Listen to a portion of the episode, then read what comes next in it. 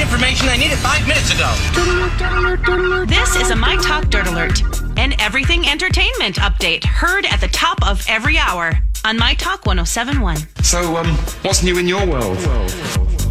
Plenty of dirt alert to get to today here on the Clean and Bradley Show on My Talk 1071. Cole Sprouse and Lily Reinhart have split up after two years of dating. They're apparently both in Riverdale. I do not watch that show, but they were at Comic Con this past weekend, and apparently the fans are not happy. Love is dead. Well, they were co-stars, uh, like you said, on Riverdale. Mm-hmm. Uh, I believe that he plays Jughead and she plays Betty, maybe. But anyways, So let me get this straight. The Heartbreak here. Fans of their fictional characters Yep. are bummed that the real people are not in a relationship, which is not relevant to their roles on TV. right. That seems correct. Like, you know, You got it's it. not your business. Right. None your business. Leave them alone. Leave him alone. A man was arrested near Taylor Swift's Rhode Island property over this weekend. The 32 year old man named David Page was kind of wandering around a park, and the cops came in and said, "Hey, wha- what you doing?" He's he said, "I'm looking to catch up with Taylor Swift."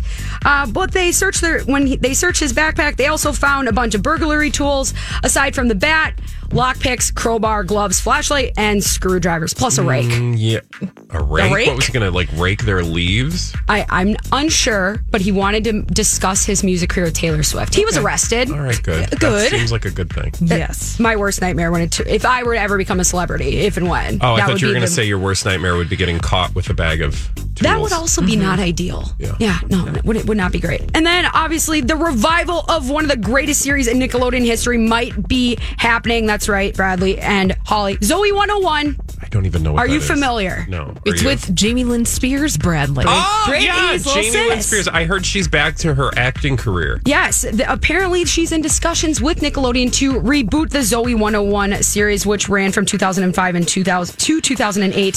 Huge fan of the series back in my middle school, early high school days. So I'm very excited if that's happening. All right, I'm very glad for the uh, millennial crowd. Yes, there, there are very, there are lots of great things coming out for us. The- Hmm. for you. hopefully, the haircuts are better. And then and lastly, uh, the economy. Yeah, that didn't kind of true that. Art Neville, funk pioneer, has died at the age of 81. He was a legend of the New Orleans area funk music, founding member of the Meters and of the famed Neville Brothers. He passed away with his wife Lorraine by his side. Cause of death uh, not known at this time. Um, was he one of the- like? Was his brother? Who was his brother? Did he have a brother? Aaron, the Neville Aaron- brothers. Well, yeah, Bradley. I know. So I didn't know who the other one was. And is he still with us? Aaron Neville, I believe, is, Is not right.